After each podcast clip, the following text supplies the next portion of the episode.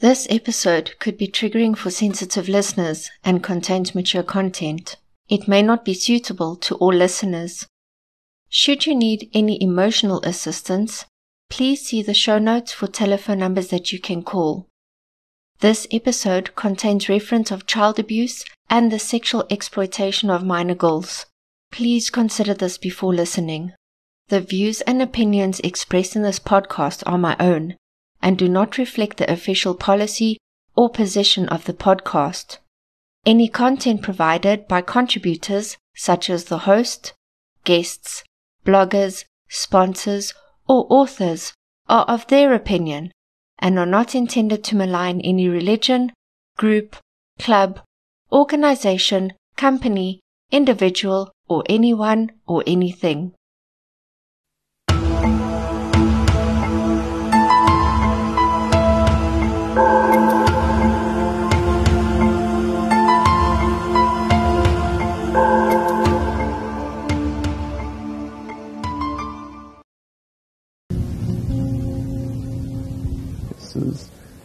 Your friend Vernon from Waco, Texas.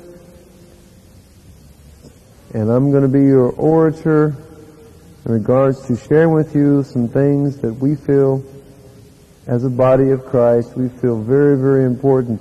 And I want to remind you, brother, that the things that I'm going to show you are strictly biblical. And we're going to lay some points together from the scriptures which are so dynamic and so unreal that hopefully it'll do for you what it's done for me and for many other people in my own age category. This is Decoding Cults, and I am your host, Palsy. You are listening to the Branch Davidians Part 4. In this episode, we will unpack the daily life of Vernon Howell's followers now that they had regained ownership of the compound, and how Vernon's teachings became more and more cult like.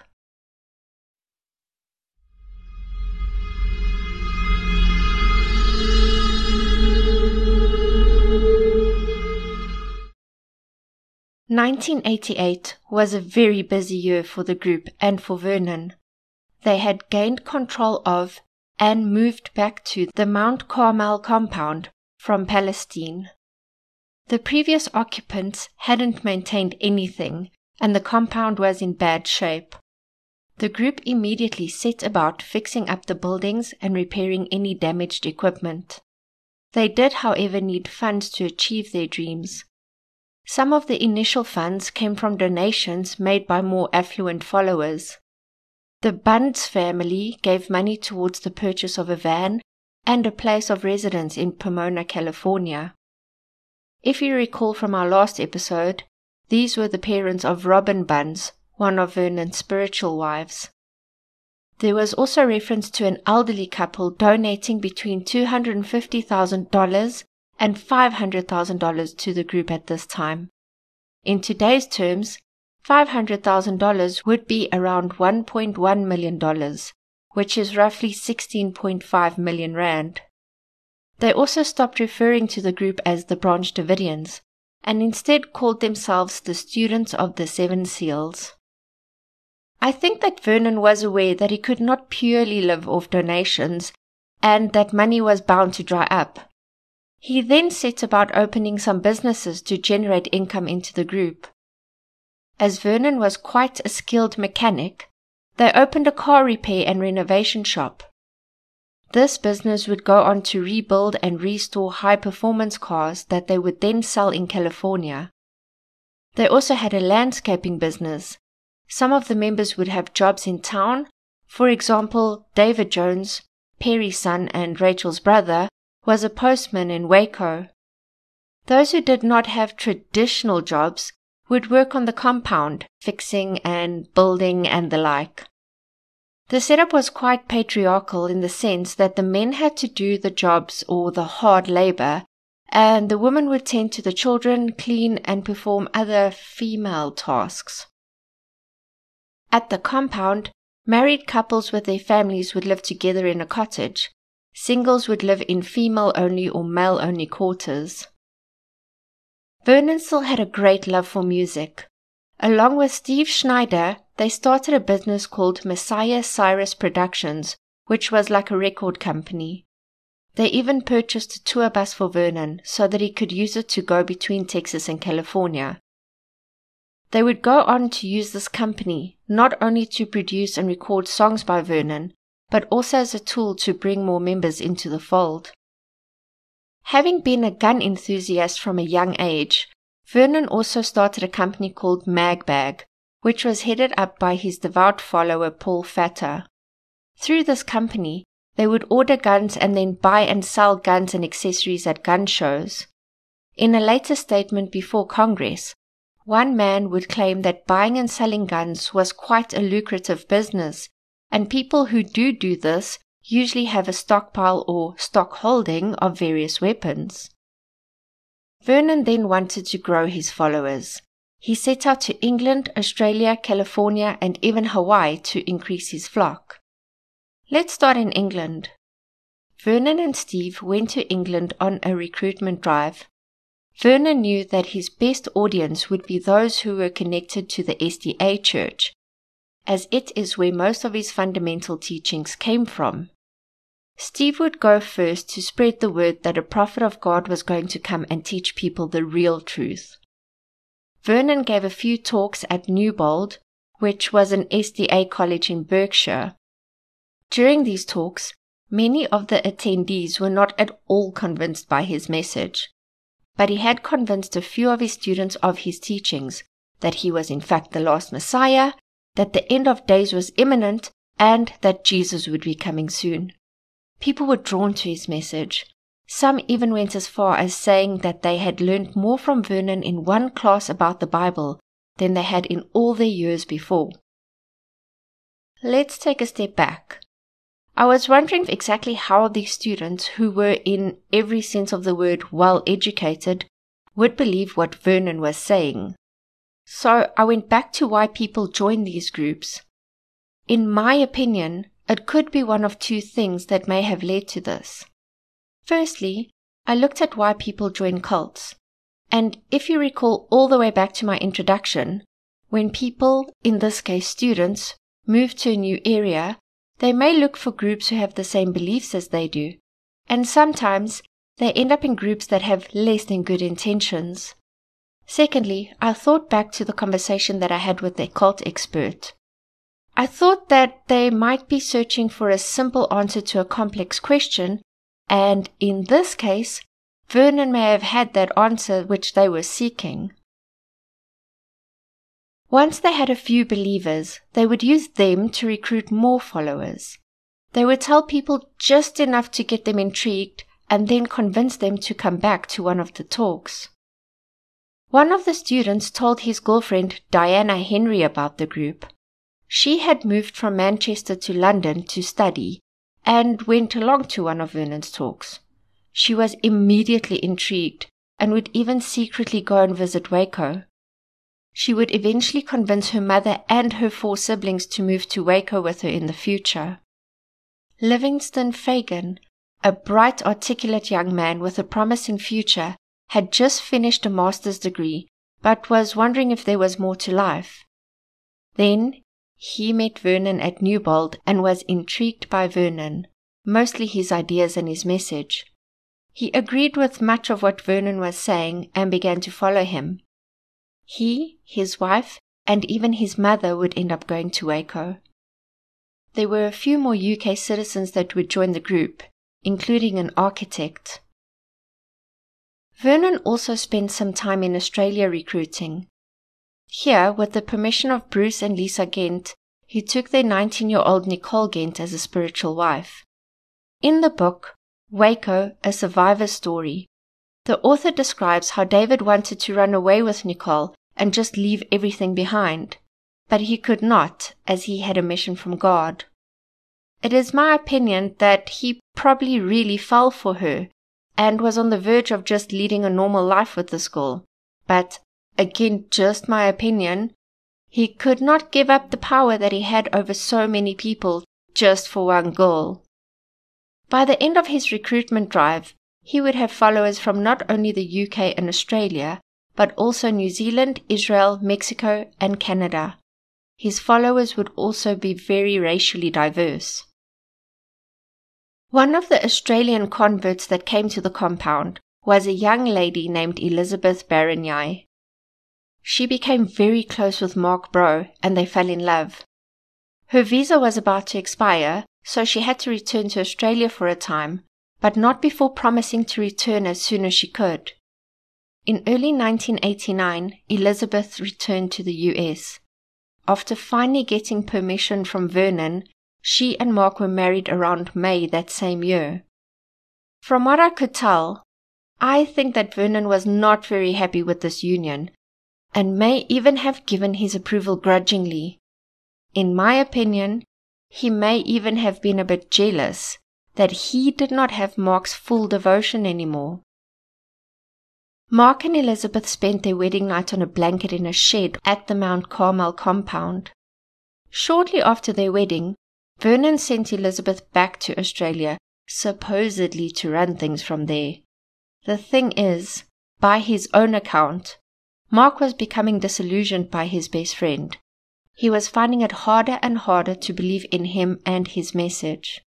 He even secretly applied for an immigration visa to Australia in the same month that he had gotten married. By this time, Vernon's sermons began to change even more. When he had initially started preaching, the message was more loving and portrayed the end of times as a beautiful thing. Now, however, he started to have a more doomsday fire and brimstone approach. He kept reiterating that the end was very near and that they had to be ready all the time. The followers started to see signs of the end of times looming closer everywhere, and they were convinced that the breaking of the seals was imminent.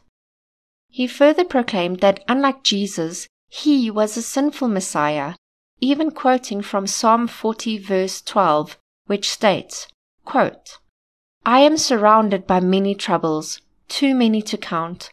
My sins have caught up with me, and I can no longer see. They are more than the hairs on my head, and I have lost my courage.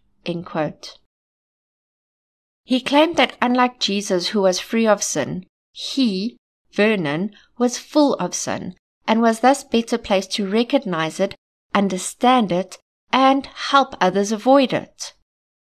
He would also challenge his followers' commitment to his teachings by asking them if they were prepared to walk through a hail of bullets for the cause.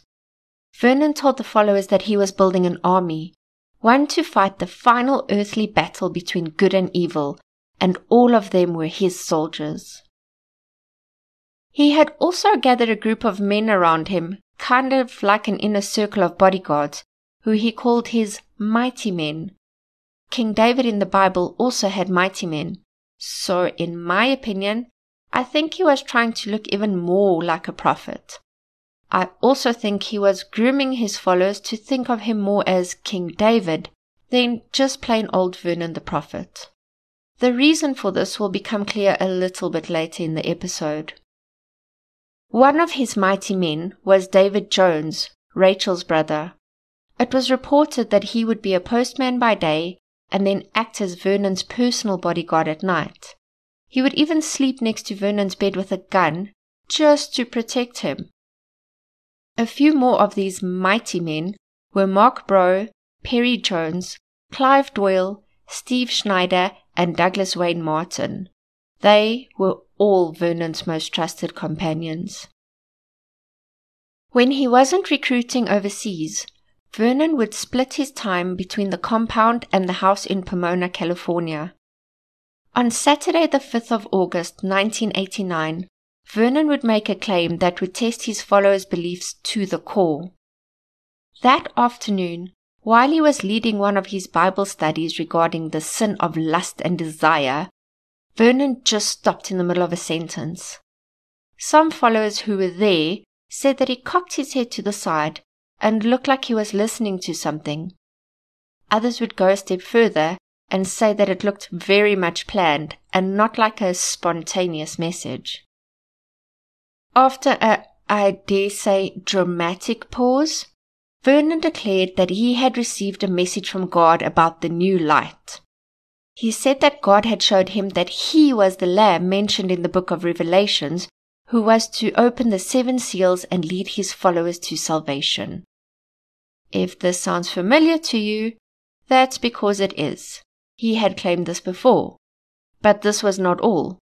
When he carried on with the message, many would be very taken aback. The next part of his message was that all marriages were annulled. In an interview with IM Tribune, Mark Breault, who was present at the time, explained, quote, All women in the cult, in fact, all women, belong to the Lamb, Vernon said. He was their perfect mate. The men's perfect mate was already a part of them. David recounted the story of Adam and Eve and how Eve came from Adam's rib. The men, if they henceforth remained celibate, would get their perfect mate in heaven in the same manner as Adam, but the married men must give up all their earthly wives to Vernon. He went on to claim that marriage was really just glorified adultery. Let's talk a bit about the proclamation. Vernon tried to justify it by saying that sexual desire was a sin and that it was up to him to bear that burden for all men. Almost like he was reluctant to do it, but had to for the sake of his followers. It is my opinion that Vernon wanted to test the loyalty of his followers, to weed out those that would do anything for him and for his message. This was a huge ask. Some of his followers, like Steve and Judy Schneider, had been together for over 20 years at that point. In my mind, this showed just how narcissistic he really was. Some of his most devout followers questioned this proclamation, but Vernon merely said to them, quote, My lot is to procreate, and your lot is to tolerate. Vernon had also proclaimed that he was tasked by God to father 24 children and that these children were the 24 elders that were written about in Revelations, and that they would rule by his side in the celestial kingdom. In essence, he said that he was creating the house of David. He also said that he was entitled to at least 144 wives.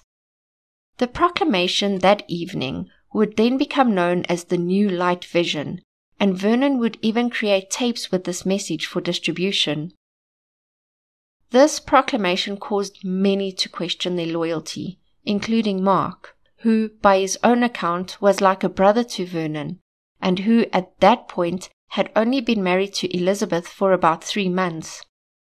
Mark had already grown uncomfortable when he kept seeing young girls who were not one of Vernon's wives go and spend time alone with him in his bedrooms or sometimes even in motel rooms when they were on the road. This last proclamation was the final nail in the coffin. After the Bible study session, Mark stated that Vernon had left the room with him and asked, quote, So, Mark, how does it feel now that I'm stuck with Elizabeth? This did not amuse Mark, and eventually, under the cover of having to return to Waco from California, he would leave the group and join his wife in Australia, where they would both cut ties with the group. This apparently hurt Vernon very deeply. He would go on to tell his followers that he had actually kicked Mark out of the group for immoral behavior.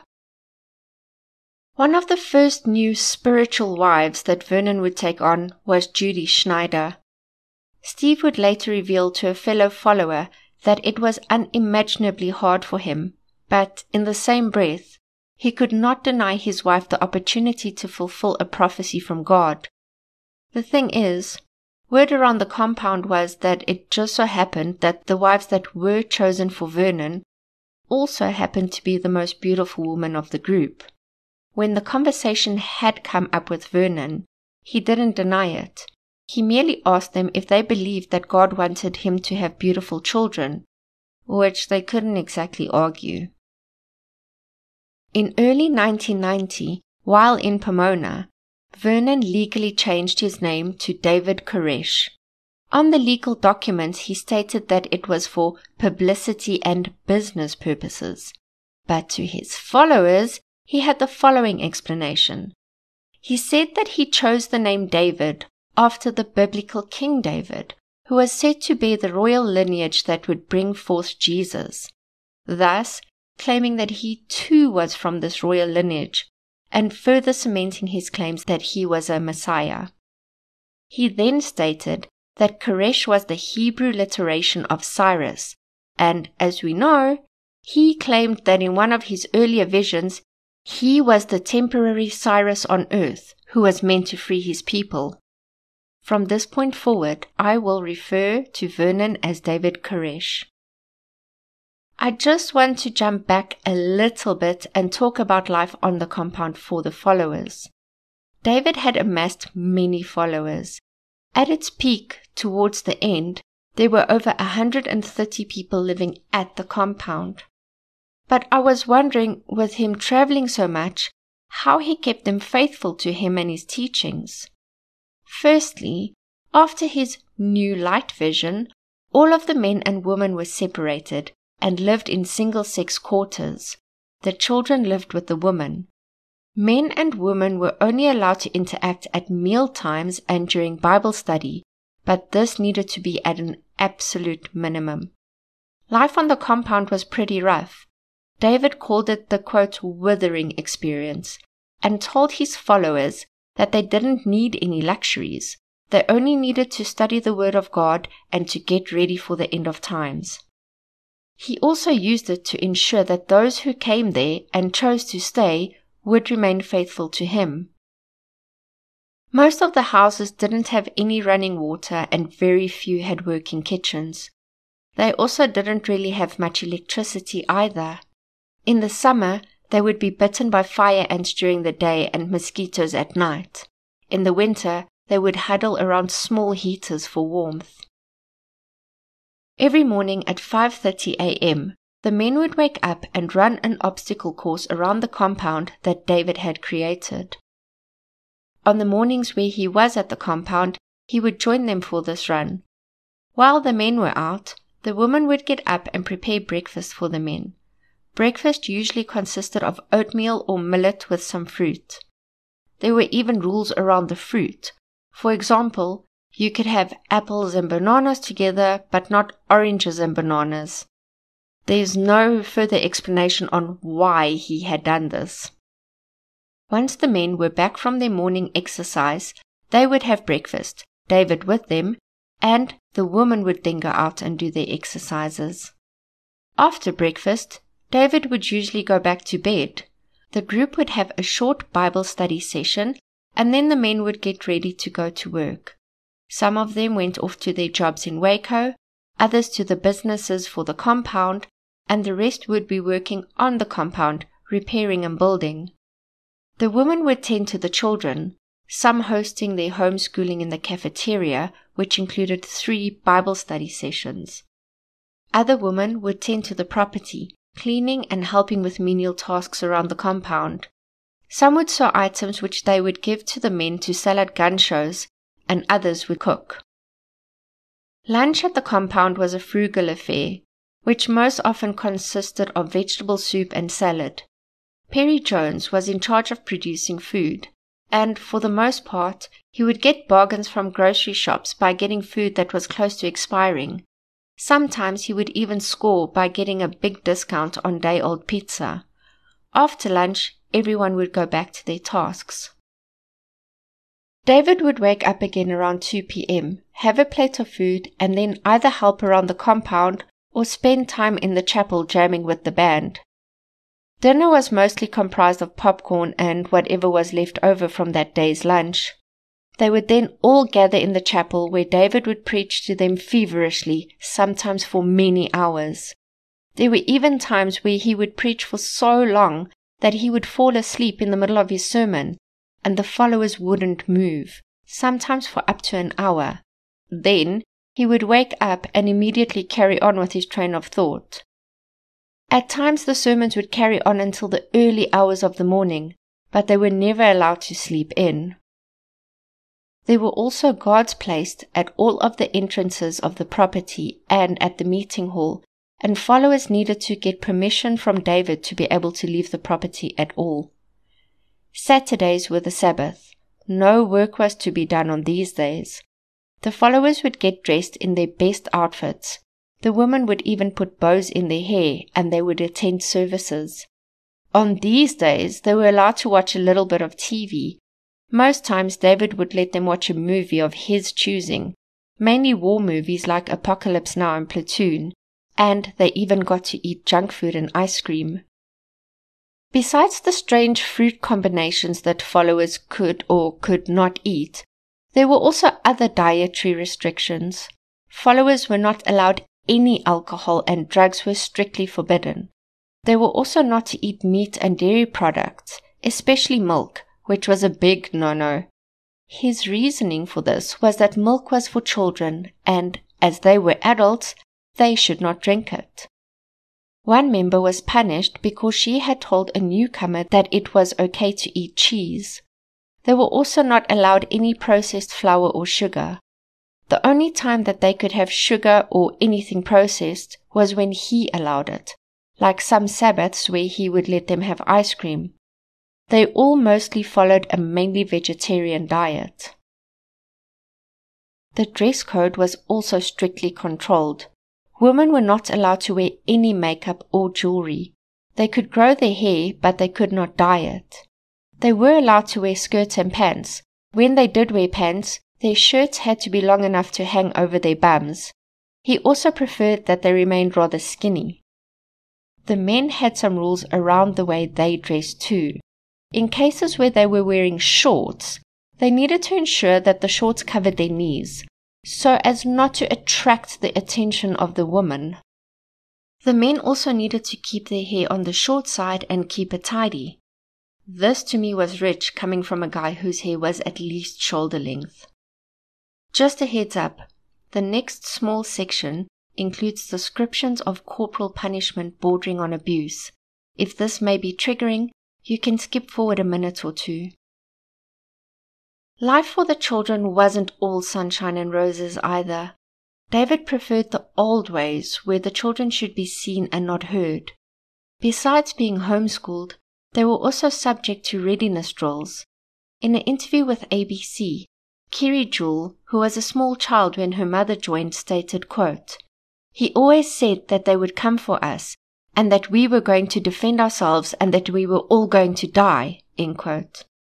Children learned to obey their parents and elders from a very early age. If they did anything wrong, they would get a hiding with a paddle. One mother tearfully described that she would sometimes even draw blood. Children who misbehaved would be given to David and he would discipline them, at times beating them pretty severely. His justification for this was Proverbs 13 verse 24, where the saying, spare the rod, spoil the child comes from. One ex-member recalls how as a child she lived in constant fear, feeling as if she could never do anything right. Another ex-follower described that as a child, when she attended sermons, the children were not allowed to use the bathroom, and some would wet themselves during the long services. There were other reports that when children misbehaved, they would be locked up inside a house for days on end. David was all about consequences for breaking his rules and would at times even take the paddle to adult followers who broke his rules. One couldn't at any point question him, and followers were discouraged from coming to David with their problems as they were told that he had enough of his own and that dealing with issues by themselves was part of the withering experience. Another one of the big rules was that followers needed to separate themselves from the world. They were taught that the world was the sin, the flesh, and desires, and they were supposed to be spiritual. With all of this in mind, let's look at Steve Hassan's BITE model of authoritarian control and see just how David maintained complete control over his group. Firstly, there is behavior control. David's followers fall under many of the 25 points. These include their dress code and dietary regulation, deprivation of sleep, when and how and with who a member has sex, and punishment of disobedience. Secondly, there is information control. Again, the followers are subject to quite a few points under this section. Some examples are where the leader distorts information to make it more acceptable. In the case of this group, David would often misquote the Bible passages to back his claims. Limiting outside information, like in this case television, keeping members so busy that they don't have the time to think and investigate, and also compartmentalizing information into outsider versus insider doctrines. Thirdly, thought control. He required members to internalize his doctrine as truth. He would encourage only good and proper thoughts. He used thought stopping techniques by insisting that the followers listen to his teaching for hours on end, thus not allowing them time to form their own opinions. And he forbade anyone from questioning him or his teachings. Lastly, emotional control by instilling fear and promoting feelings of guilt or unworthiness, and also making the follower feel that problems were always their own fault and not that of David or his teachings. Here, we can clearly see just how a single man was able to not only indoctrinate his followers, but also keep them under his thumb. Many had said that unlike other cults, at Mount Carmel you could leave at any time. To me, though, I get why so many stayed. I mean, if you had a deep seated fear of the outside world and truly believed that the only way to be okay when the apocalypse comes is to follow this guy, then no, it's not really a choice to leave. You would stay out of fear. Then, a bit later in 1990, David had yet another big blow to his ego. If you recall from our last episode, David had taken the then 17 year old Robyn Bunds as one of his spiritual wives in 1986. In their time together, she had borne him a son called Sean. Robin had noticed changes in David. She explained in an interview how in the early days, when the group had still been in Palestine, he was kind and relatable. She described him as a very good guy who made people feel heard. However, Things started to change when they moved back to Mount Carmel. He became distant and more egotistical. He started to refer to himself less as a prophet and more as a Messiah, saying things like, quote, If the Bible is true, then I am Christ. He was also much more controlling over them. This made Robyn start to question whether she really wanted to be part of all of that. The final nail in the coffin for her was when David announced that her mother was also to be one of his wives. She had already questioned the fact that he had taken sisters as his wives.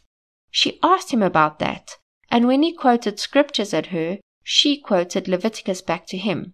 You see, Leviticus chapter 18 is God's law on forbidden sexual practices. Verse 18 states, quote, Do not take your wife's sister as one of your wives, as long as your wife is living. But David had gone too far this time. If he was indeed the all knowing prophet, then surely he would also follow another law which states that you should not have sexual relations with both a woman and her daughter. She had had enough. She took her son and left the group. Her mother Jeannine would follow a few months later. At the time that they left, they claimed that David had already fathered around 15 children from his various wives. In our next episode, we will look at the events that led to the great tragedy at the compound.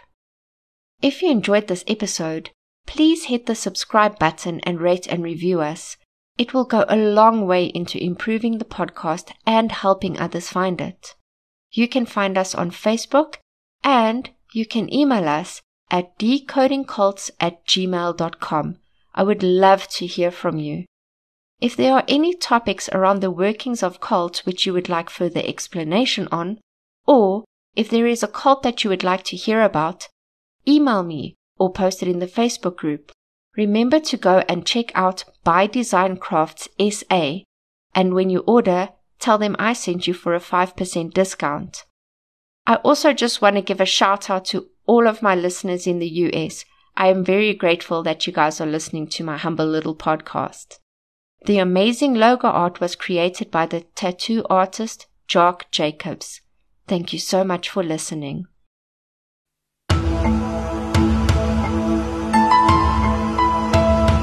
Oh.